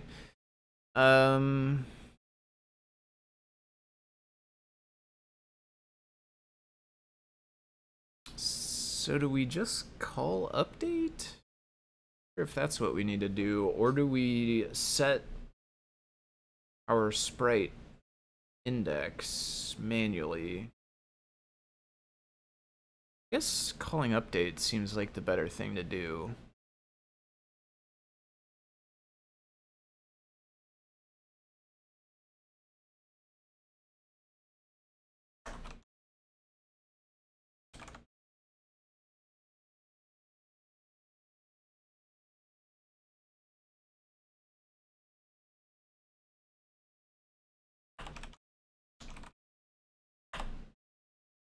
I don't know if that's gonna bother it, like, this might make the player show in a place or with a sprite that we don't want it to, I'm not sure.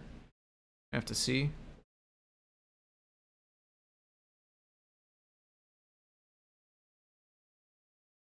Oh, I got caught like right when I went down. I don't think the bag was there though, so I do think it worked.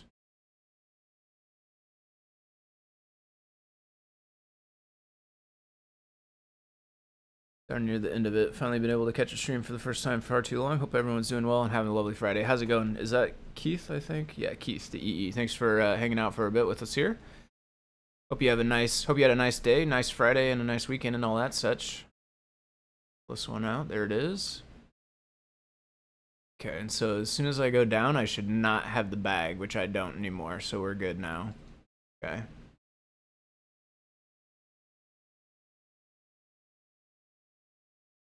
Oh no. Oh, I thought it was gonna get me. Yeah, I think we collect them too fast here. I'm just spamming the button, and it's basically giving me one treasure per button spam. Of course, I didn't start running back fast enough, so we ended up losing it, but... This one, I feel like...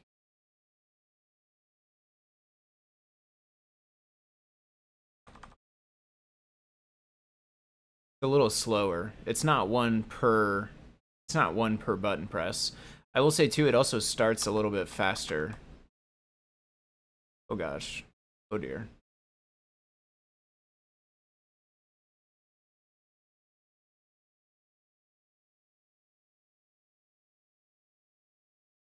I think it's like every 3 presses you get one score.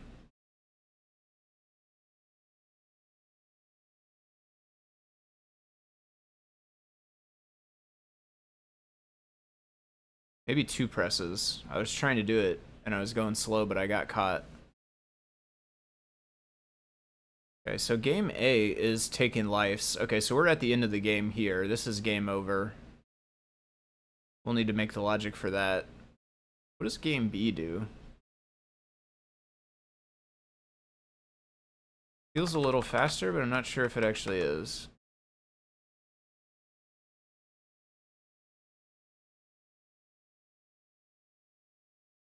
Oh no.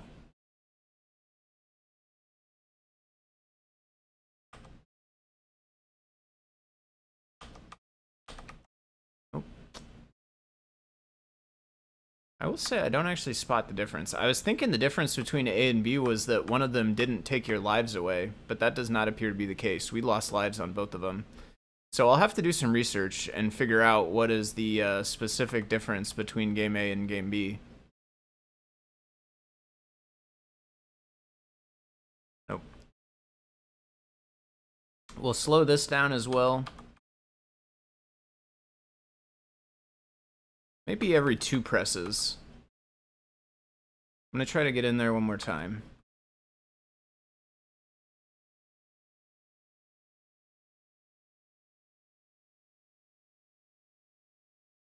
Yeah, I think it's 2 presses get you one score. Which what I'm doing right now is every... Oh, this automatically bumps you down. Did it do that in game A? Of course, maybe the first life is different. Oh, no, it does. It did automatically. Okay.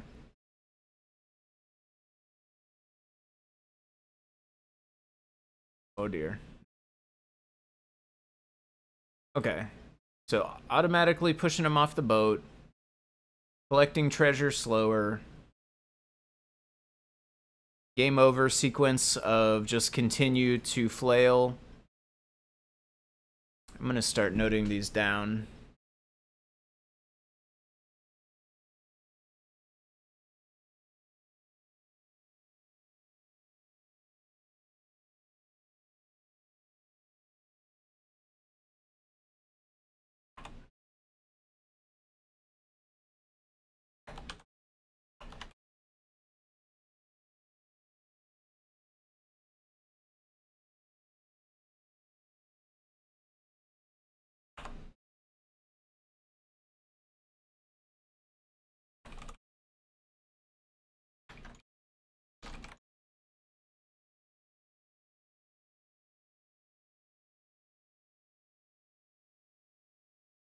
We'll probably hook up the A and B buttons on the PyGamer to be game A and game B as well. On the real one, there's buttons for game A and game B. We'll probably use A and B, these 2 buttons for those.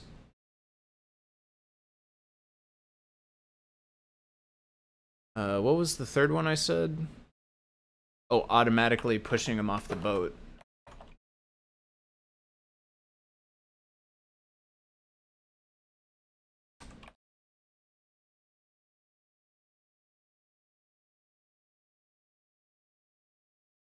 That way they have to go. Basically, that limits the game. Because, like, in my version, the way it's written right now, you can just wait here forever, right? Like, it will never force you to actually play.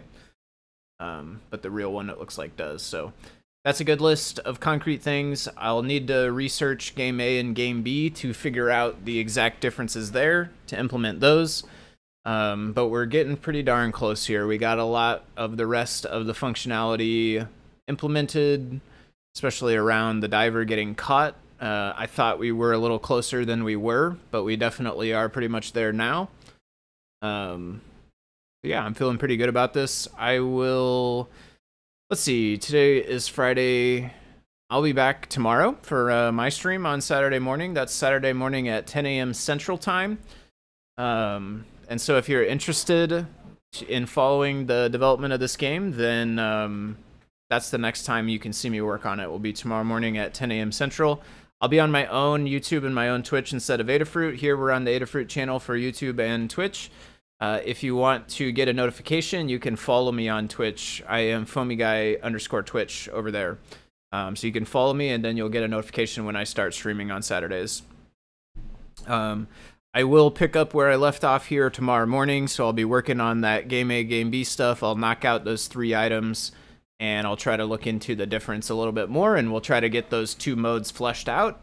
And then after that, it's time to get into the guide. I guess there's maybe a little work to do on the points up here as well. These are just the standard font. We'll get a nice 7-segment looking font for them, but that'll be pretty quick and easy, I think. So that's kind of the remaining things to do on this project, and that's what we'll be working on tomorrow. So thank you everybody for watching. Let me see what this one is. One reason Pygame as a SAMD is compatible. Oh, that's a good point. Yeah, SAMD51 has got the MakeCode stuff, and I think you're right. Yeah, I don't believe there is compatibility yet on RP2040 or even maybe ESP32S2. I don't think either, which is a good point. Yeah, MakeCode was one of the primary like other ways to program this device. Yeah, definitely a good point. Thanks for the stream. Yeah, for sure. Thanks for watching. C. Grover and everybody else. David, Paul, I know a couple of folks left. Keith, Johnny, thanks for tuning in. S. Patrick left a little bit ago. DJ Devin, C. Grover, thank all of you for interacting in the chat here. C. Grover, I think thanks for the suggestions and stuff. You got me on the right track for a few of those things. Deshipu was around for a bit. Thanks to Deshipu if you're still hanging out. I think we got just about everybody on the Discord side, right? Add-in. I didn't see that when it came through, so sorry I didn't mention it before. But thanks for tuning in. If you're still here, definitely appreciate having you. Charles, thanks for tuning in as usual and chatting in the YouTube with us here. Paul, DJ Devin. Yeah, I think we got everybody. Toddbot, thanks for tuning in. Over on the YouTube side, we got some of the usual suspects. Beata, thanks for tuning in as usual. Jason Perry, thank you. I don't recall seeing your name before, so you might be a new viewer. Maybe not, though, too. I don't have the best memory, but either way, though, thanks for tuning in. Clipper Ship, Gordy G, and Axel Magnus Manson. Yep, thank you to all you folks. Yeah, again, I'll be back tomorrow morning. Thanks, everybody. Hope everybody